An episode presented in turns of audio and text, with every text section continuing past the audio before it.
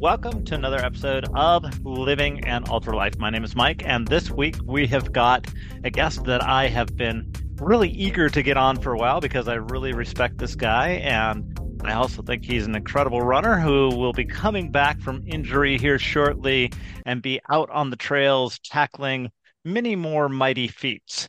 Mr. Larry McFarland is our guest this week. Larry, you ready to go for a run? Uh, you know it. It's been far too long, brother. I was going to say you are you are chopping to go for a run about right now, aren't you? I sure am. How long have you been on the uh, injured reserve list? Well, a year ago, last November, I was in the final warm up run before I was going to pace a friend over at Rim to River.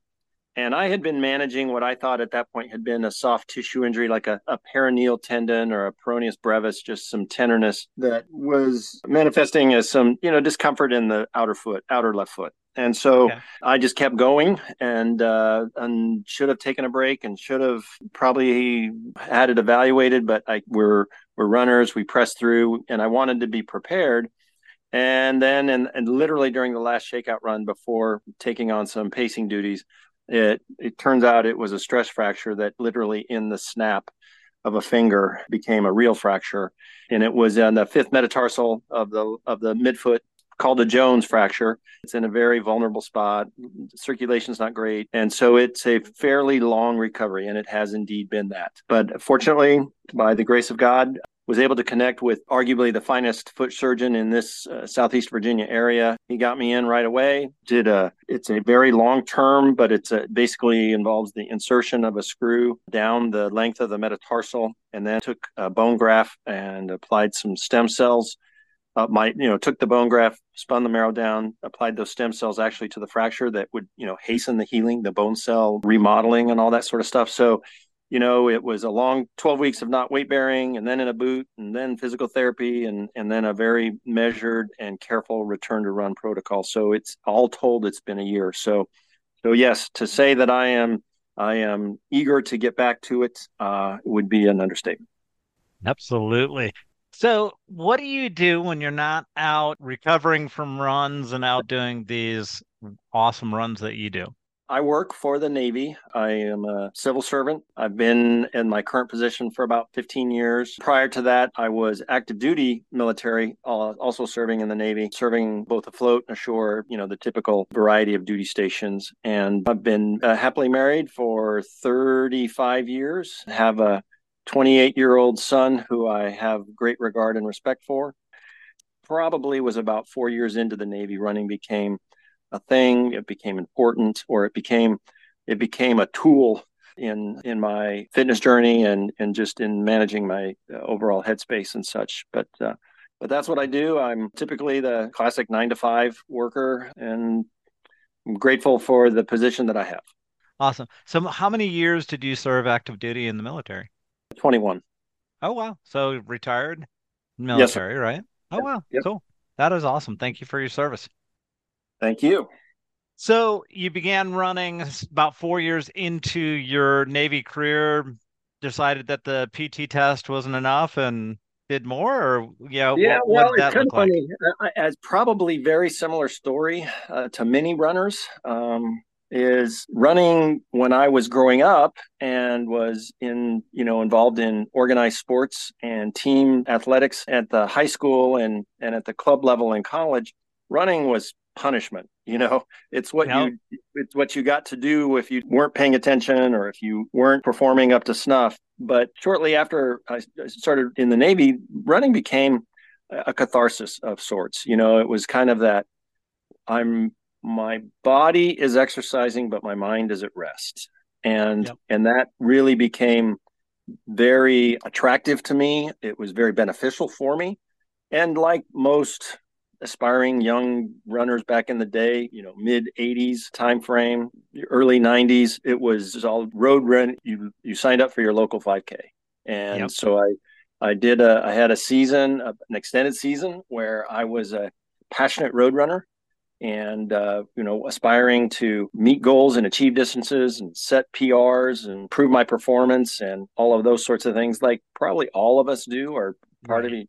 of probably most of us have in our journey And then I got to my mid 40s and realized that, you know, I'm not getting any faster, uh, no matter how hard I try. And and I, I, grew up, I was born and raised in Colorado. And my great passion when I was growing up out there was backpacking in the mountains. And so what I was able to do, you know, under the tutelage and mentorship and support of some other trail runners here in the local area, kind of began a transition off the roads and onto the trails.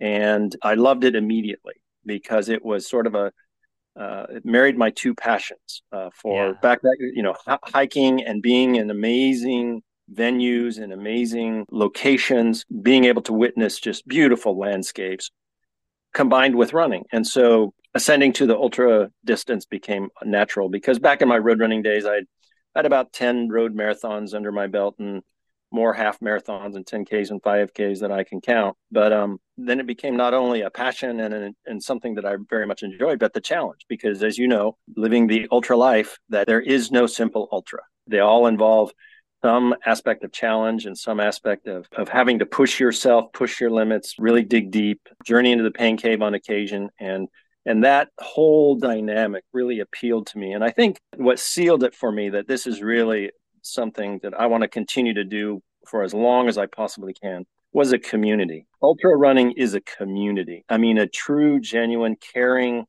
community, really unlike, I think, most participatory sports. I remember back in the days of road running, I mean, it was you were solely focused on your watch and your pace and did I make that split and and you would literally have to you know somebody would have to fall out literally and many runners would run right by you know they were so focused on their own goals that they would run right by where the exact opposite has been my experience in the ultra running community where you really are a community running together enjoying the journey together and and supporting each other in the journey the challenge isn't you know especially for a mid pack back of the pack guy like me I'm not racing somebody on the course. My challenge is against the course itself. I delight in being able to make friends and introduce myself to people and be introduced to people that share our love, share our passion, and enjoy some miles together while you're while you're able to do that. And just that general sense of community, even you know among volunteers and the, and the race directors that do such an amazing job, it really is inspirational to me. And it's and i think that's the that's the thing. It's just such a it's tough to describe. And i know many of, of your listeners understand it because they're living the ultra life but it's sometimes it's i find it hard to describe when you know people kind of look at me strange when they're like you ran how far and you're training for what and why do you do this but um exactly. it's you know it's it's the community that uh, it's really draws uh, I just can't speak highly enough of it. I've met so many wonderful runners and, like I said, runners, volunteers, uh, r- race staff. It's just it, even if you're not running a race, it's fun to go to a race just because oh, of the yeah. community. Oh yeah, just volunteer to race and it'd be, be amazing. And one thing you've ran all over the country, and so one of the things that I've noticed is it doesn't matter where you run run an ultra race in the country, the the community is the same, isn't it?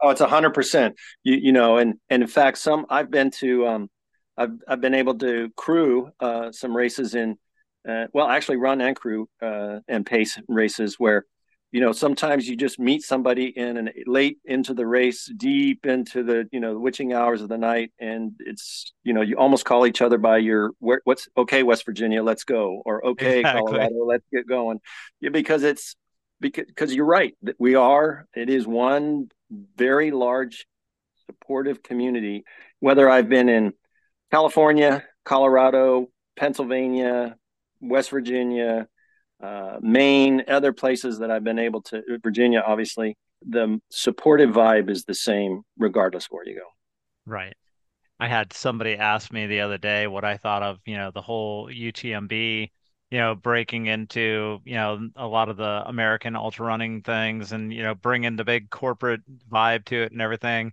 And they said, "Do you think it's going to ruin it?" And I was like, "No, because it's not it's not, you know, the corporation or whoever owns the race that does it. It's the race director, it's the volunteers, it's people out running, it's the people that are crewing and pacing their runners.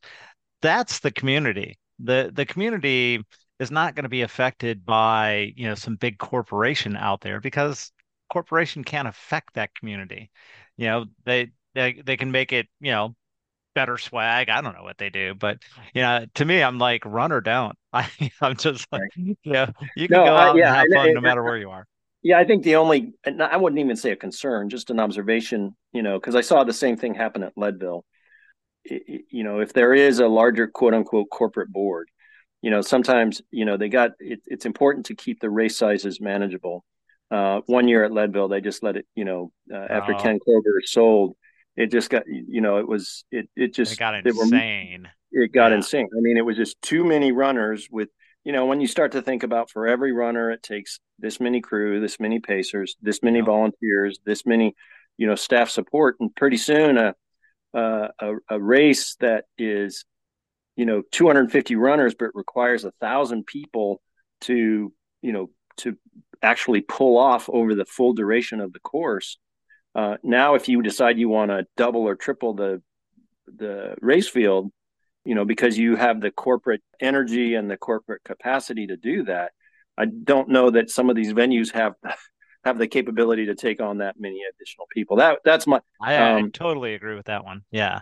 yeah, that would be my only, like I said, pause. It's it's not even a cause for concern because I think most of these, you know, most of the races where UTMB is starting to become involved, they're, established. They have a community legacy those those communities and those race directors and those you know the people that are committed to supporting that race you know whether it be first responders or civic organizations they're not going to let it get out of hand. yeah i i agree with that so what was your first ultra marathon it was a seashore 50k in 2012 yep. Seashore wow. 50k here seashore 50k here in Virginia Beach at the at the uh, First Landing State Park, a variation of a two loop course that I finished in 5:39. I was very very pleased with that time. I, I you know your goal in your first your goal and your first is to finish. Right. And so but uh, it was a good day to have a good day and it was just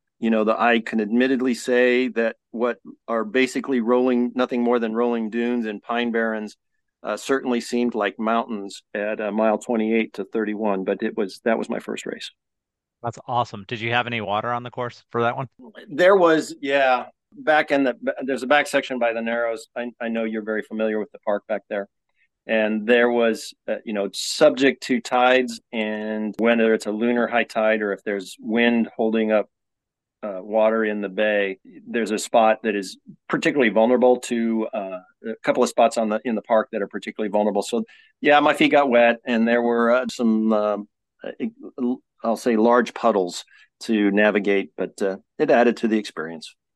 Exactly. Last year was a lot of fun. I mean, the uh, wind blew the tide in, and that whole area from the boat docks to the 64th Street entrance just about that whole area was full of water. It was so much fun. Yeah, yeah that that that's the section that we had water, but it wasn't it wasn't near what you guys had this last year. I I, I was following, I was I was tracking that one, and it was uh, you guys had quite the experience. That was a blast, absolute blast. So bunch bunch of races and everything. What's you've run? How many hundred milers? Just one of my own, and then I've let's see, one. Three, was that Tunnel five, Hill? That was Tunnel Hill, and that was in 19, Tunnel Hill in 19. And then I've paced or crewed in seven other hundos. Wow, that's awesome. That's amazing. Favorite 100 so far? Pace or run? Ooh, that's a good question, Mike. Wow. I, I, would have to say Tunnel Hill because it was my opportunity to complete that distance. And it you know, and Durbin Race Management does such a good job of organizing and running races there in that uh, in the Midwest. There, they it was really, really well managed, well done, well executed. And that's um, pretty good. That's a rails to trail course, right? Yes. Uh, yeah. Some double out rollers and, and, everything. Yeah. Well, I mean, only one. I, I mean, you know, the the trail itself is, you know, because it's rails to trails easement, it's pretty smooth um, you know, it's called Tunnel Hill for a reason because the, you know, uh, it, it doesn't seem like it's a hill Uh, but when you're at a two two and a half percent grade bow for a long time, it it's it's you know there's there is some Definitely elevation. feels like a large hill, doesn't it? Yeah, it does. Um, but no, I, awesome. I would say Rim to River is, uh, I've had the opportunity to uh, crew and pace that one now twice. Again, such a super organization. You know, they do such a great job in putting it on and a spectacular course. Uh, Yep. that's that's a good one. Um, crew Joe through uh, Grindstone uh, the year Okay. that it was a tropical storm. I mean, they, Oh I mean, he was gosh. he was in the rain the entire time. That was a gut check. I mean, it was it was tropical storm conditions from the start of the race until probably about three hours before he finished. He, I mean, he he was getting rained on the whole time. I mean, That thing sounds like that was yeah, that was a amazing. sufferfest. That was Yeah. a sufferfest. And then, but San Diego 100, that was when I uh, had the opportunity to go out and see some very different type of course. Oh Um, yeah. Just spectacular there in East San Diego County. The day that I was out there crewing and pacing, it was a tough day. Uh, the high temperature that day was Ooh. 106 degrees, Oh, and um, they're coming up the I forget the name of the the canyon. You, you're coming up before you get back up to the Pacific Coast Trail. Noble Canyon. okay. It because it's all you know. There's no shade. You know, there's no trees. Uh, it was radiating. It's just radiating rock. It they were reporting that the the temperature in uh, in Canyon was 120 degrees. Oh. And so it was just just to see the runners, uh, just to see them endure that to continue. Some didn't obviously didn't continue. It was probably the year. It's probably the year they had the highest non non finisher rate. But but just to see the courage and the dedication and the and to just be there uh, was a special moment. That's it. That's it. I would probably put that one very high on the list as well. Cool. And what's your favorite distance to race? I would probably say I like the 50 milers. Uh, I think it's uh, that's probably my favorite. I probably have the most finishes at that distance. Uh, you know, I think it's a good test physically, but it also, uh, you know, it's it's a it takes a special effort to probably to get to get past 100k.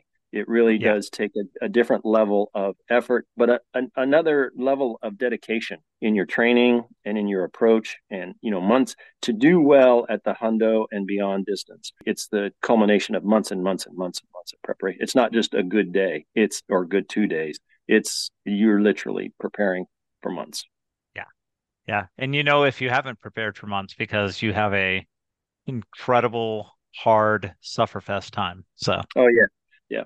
Well, and you could still, and you know as well as I do, Mike, that sometimes sometimes the conditions can work against you, or just some oh yeah. variables. You don't get a good night's sleep, or something you ate disagreed with you, even though you believe you're well trained or well prepared. I've had that happen too, Yep. where it was it was just soup. You know, it's the third week in October, but suddenly it's 84 degrees and 90% humidity, and and you're just not you, you weren't ready for that on that day, and it just took a toll over time and uh, yeah, so that was that was a race that got me. That was I almost promised that I would never run another ultra after that one. Yeah, the, the- I I think I've done that probably three times. That where I've said, okay. I in fact last year during Swami's, I called Jenny. I was like, okay, when I finish this one, I'm done. That didn't happen. And yeah, I was going to say, and how many of you run since? A couple, just just a couple, one or two. Yeah, one or yeah, one or two dozen. Yeah. Uh, so yeah, they it was it's easy to quit while while you're on there, but once you cross the finish line, it's a whole different feeling, isn't it? It is, you know, obviously your first finish at any distance, especially if you stepped up to the hundo level or something like that. It's a special. It's special for you individually. But I actually draw more satisfaction and gratification in being able to help somebody else achieve their wild, audacious goals. And I find that to be personally more rewarding. And so when when you can help a friend who for you know six, eight, ten hours was doubting themselves, was ready to quit, was you know in the pain cave, and yet you see their tears when they cross the finish line. That's that to me. That's that's I think, and then that goes weaves all the way back to the community and the supporting one another. Yeah. So it takes a special person to be able to go, all right, I'm not gonna finish this race. I'm not gonna get a finisher medal. I'm not gonna get a t-shirt. I'm not gonna get a coffee cup. I get I get no reward from this. but I'm still willing to go out there for 24 to 32 hours and help somebody else finish. For you, Larry, where where does that characteristic come from? Great question, Mike. I mean, all of our motivations are, are are unique and distinct, but I think for me, I've found great motivation and great strength in the parallel between my Christian faith and living the entirety of the Christian faith uh, compared to running, and particularly ultra marathon running, where you are having to put a dedicated, strict training plan together and to execute it. The same is true in the Christian walk, in the Christian faith. You can't get complacent, can't be cavalier.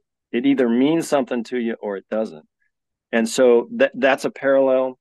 The focus of you're not going to let the distractions or temptations get you off track, you know, where it'd be so easy to give up on a training plan or to to take it easy and then pretty soon before you know it you're off the tracks. The exact same thing can be true in our our walk of faith.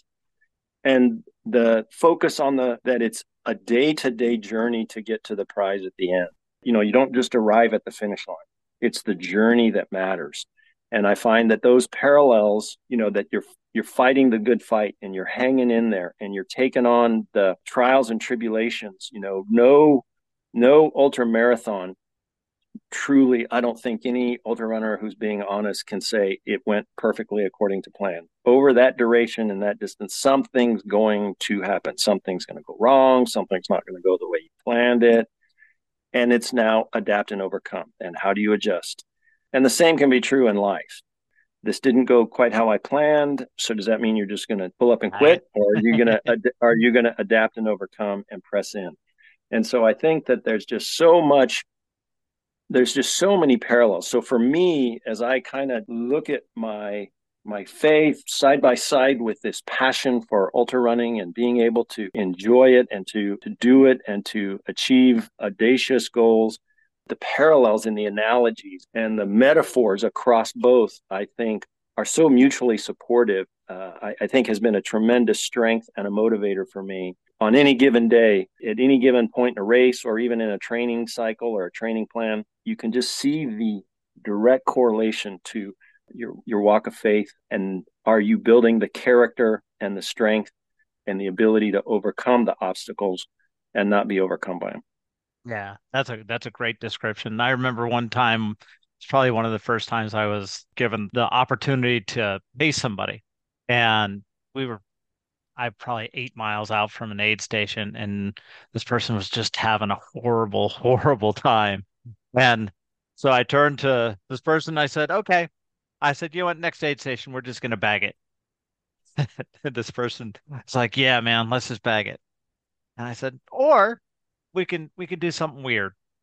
this person looked at me and was like, "What?" I said, "We can take and we can get into a, a whole new realm of the way we understand how we were created and right. how we were built to be. I said, Would you be interested in exploring that? And he's like, I have no clue what you're talking about because he wasn't a believer. And right. so I said, All right, see, there's this point where you have to reach that you acknowledge that you on your own do not have the strength the mental strength, the physical strength to continue on. He's like, I am so there. I said, this is the perfect opportunity. I said, because this is the perfect opportunity to introduce you to a strength that doesn't come from our own strength. It comes apart from our own strength. And it comes when you submit and you say, you know what? I'm done. But yep. I do realize there's a power that's someplace else. I said, this could be a magical moment for you. And I will never forget when this person crossed the finish line after that race and turned to me and he's like, "We got a lot more talking to do." no, that's awesome. Yeah. Like that's a great testimony. I yeah, I'm glad you brought that up. That you know the the power is not our own. Either way you want to look at it, from you know our walk of faith, or you know we've spoken so highly of of community. The same is held in our successful walk of faith. We're not doing it alone. It takes a group and a dedicated commitment of community to live a successful Christian life. It, take, it takes the same thing to have a successful ultra marathon experience and just crazy things. You know, I remember crewing a, a, uh, on his first hundo, pacing the last 38 miles, and he was at a particularly low patch. And I was like, well, you know what? Why don't you know we're, we're you know we were at that point we were kind of just walking. I was like, well, let me let me just pray. And so I prayed for him that you know God would restore his strength and that he would have a fresh infusion of energy. And and then amazingly, well, not amazingly, almost predictably, he got a second wind, and it wasn't your traditional second wind where, you know, hey, maybe it lasts for three to five miles. He was able to hammer for the next 17 miles. And he and his race experience and his summary, as he subsequently shared, you know, on blogs and stuff, is that it, he fully is convinced that it wasn't his power that drove him to the finish. Well, you remember this year, Rim to River, the person I was pacing, same thing. Yep. You know, and then he gets to 70, and the only thing you can say is a power outside his own came over him, and he took off and dropped me. First time I've yeah, been dropped as a pacer, and I and I felt so good. I was like, I did my job. no, well, that that that means your runner's having a very good day when that yeah. happens. Yep, yep, that was awesome. So this whole marrying the the spiritual with the with the physical running mm-hmm. on a practical basis, on, on like a daily run basis, are you able to do this on a daily run basis where you can plug into the spiritual aspects of the run? Yeah, I do, Mike. You know, uh, maybe not so much on the you know the shorter weeks, the, the shorter runs during the week, where you know sometimes I'm taking a break at lunch, or you know I'm taking an exercise a period where I can just get out and get a quick run in and, and then get back to work or something like that. You know, but definitely on the longer runs, I, you know, I typically don't run with music because I want to just have the moment to myself. And I find what happens in those moments is, you know, at first I might be distracted or I might be thinking about the last conversation I had or something that might be on my mind. But I find quickly that I'm able once, like I said, when your body's exercising, your mind's at rest, I will actually use those runs to pray, to pray for people I care about, to pray for needs that I'm aware of, uh, or to even just drawing near to my Heavenly Father, who is the creator of what I'm out there enjoying, and just giving Him thanks and praising Him for that. And that's another tremendous benefit to trail running over road running uh, for me anyway, is that when you're in these magnificent places of, you know, like East San Diego County or uh, up above, uh, you know, up by Auburn, you know, when I did the um, American River 50, or out on the western slope of Colorado, or out in Moab for the Dead Horse, you know, you're just in these amazing, beautiful vistas and venues that you just can't help but be thankful and help but just acknowledge this beautiful creation. That's special. Yeah. Yeah, I and you can be anywhere doing it. I mean, I've had those moments, you know, running in Back Bay. I've had those mo- I've had those moments running in in First Landing. Yeah, Appalachian Trail is just incredible. I I it's there's something spiritual about the Appalachian Trail. I love it. But um, yeah, it is. Yeah. It's a special. It's special. I agree with yeah. you. So a lot of fun. Um, so what's what's next? I mean, where where's Larry go from here?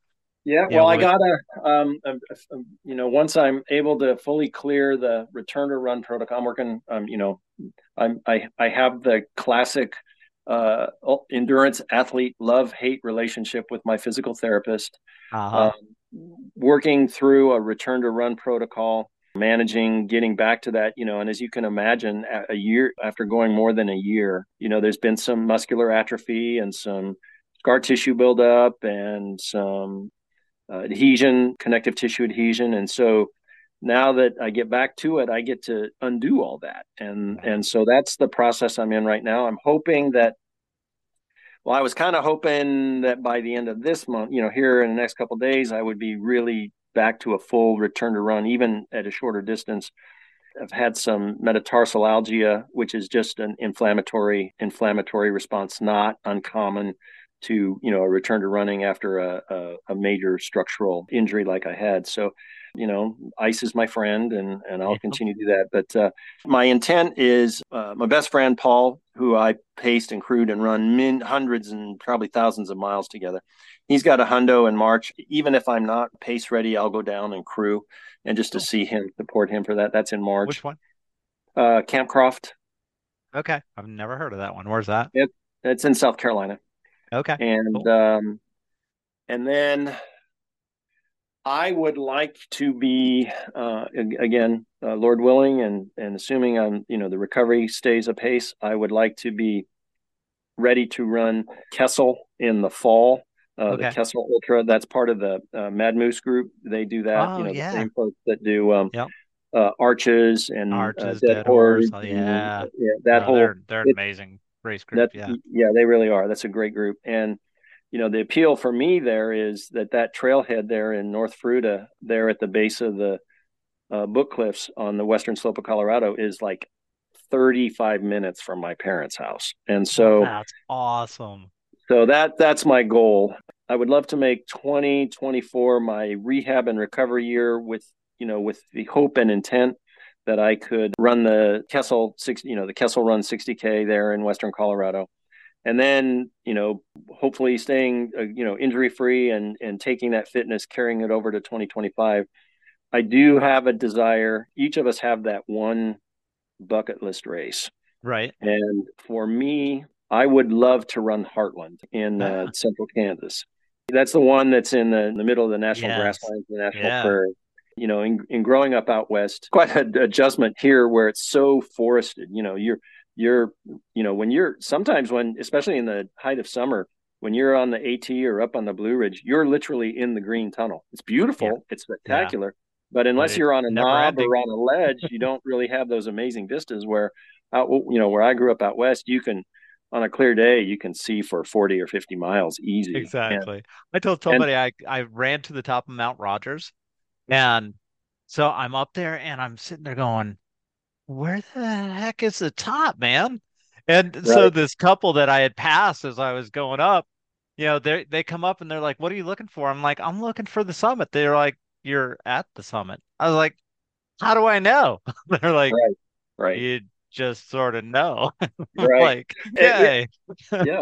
So yeah, but the the draw for me in Heartland is just to be able in those rolling hills where you can just, you know, when the sun comes up that next morning and you you literally see what the early settlers of our nations, you know, just that ex- open expanse. And I think that that would be about prayerfully hoping that that is as a reality that I'll be able to experience because it's a, it's a core, you know, in it's, you know, we all scroll UltraSignup. We, we read the magazines. We, we, you know, we see the pod, you know, we see all the, uh, Instagram, you know, so, socials and all that sort of stuff. And and there are races that catch our attention.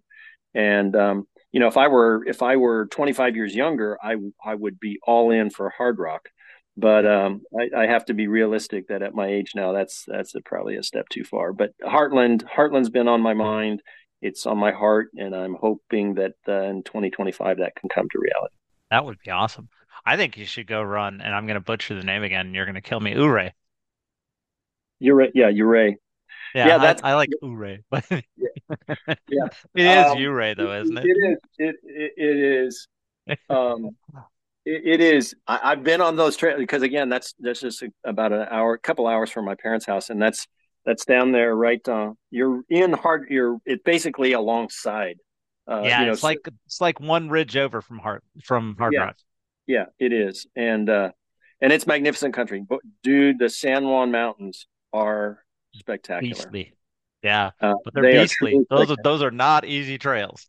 No, the, and but it's just magnificent because you get up in those high mountain basins where you think, oh, you know, you'll you'll climb up a ridge and then you'll realize there's this huge basin or this huge valley uh, among the among the peaks that just it takes your breath away. It just yeah. takes your breath away. Have I ever told you what my dream run is? No, you haven't. What is it? Ulaanbaatar, Mongolia to Kathmandu, Nepal. Dude, that's a legit aspirational goal.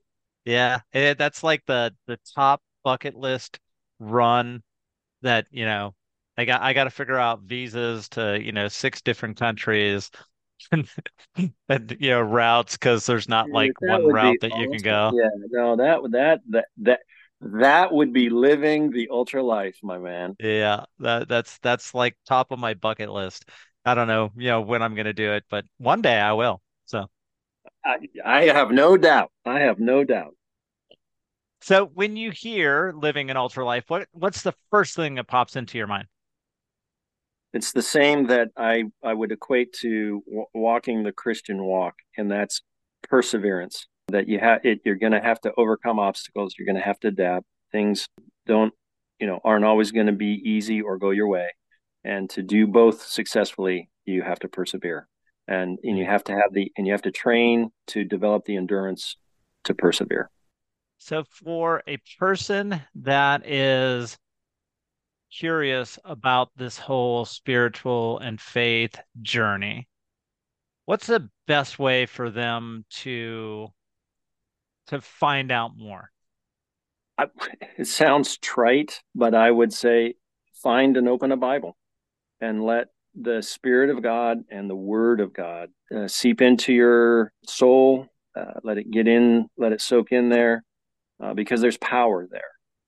And and then let that curiosity and let that traction draw you, and then seek out friends or uh, acquaintances or family or others that you know to be of the Christian faith. But from a starting point, Mike, to answer your question, is find a Bible and and start digging in, and and then watch what happens. Awesome.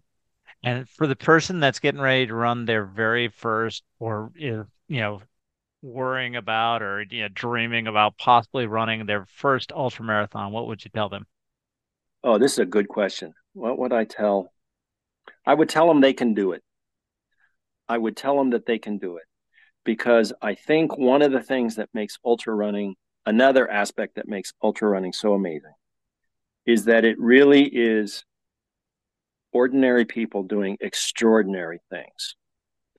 And that you don't have to be an elite athlete. You don't have to be a professional athlete. You don't have to be the, you know, have have run cross country from the time that you were 12 years old until now. But what what I would encourage if if somebody were facing those doubts and somebody were facing the uncertainties, I would do everything I could to just you can do it. It can be done. Awesome. You can do it. Awesome. Man, that is awesome, Larry. I thank you so much for joining me and uh looking forward to to hearing what people think of this uh conversation day because it's it's been we we went some different places and I absolutely love it. So pick us out of here, Larry. What would what was the one thing that you would like to leave people with Crazy Larry, the ultra runner? Crazy Larry is take each day at a time. Celebrate each day. It could be a good run, it could be a bad run, it could be a recovery, it could be it could be actual race day, but celebrate each day. Thank you, Larry. Thank you, Mike. You betcha. Thanks for listening. Really appreciate you guys. We'll see you next time on Living an Ultra Life.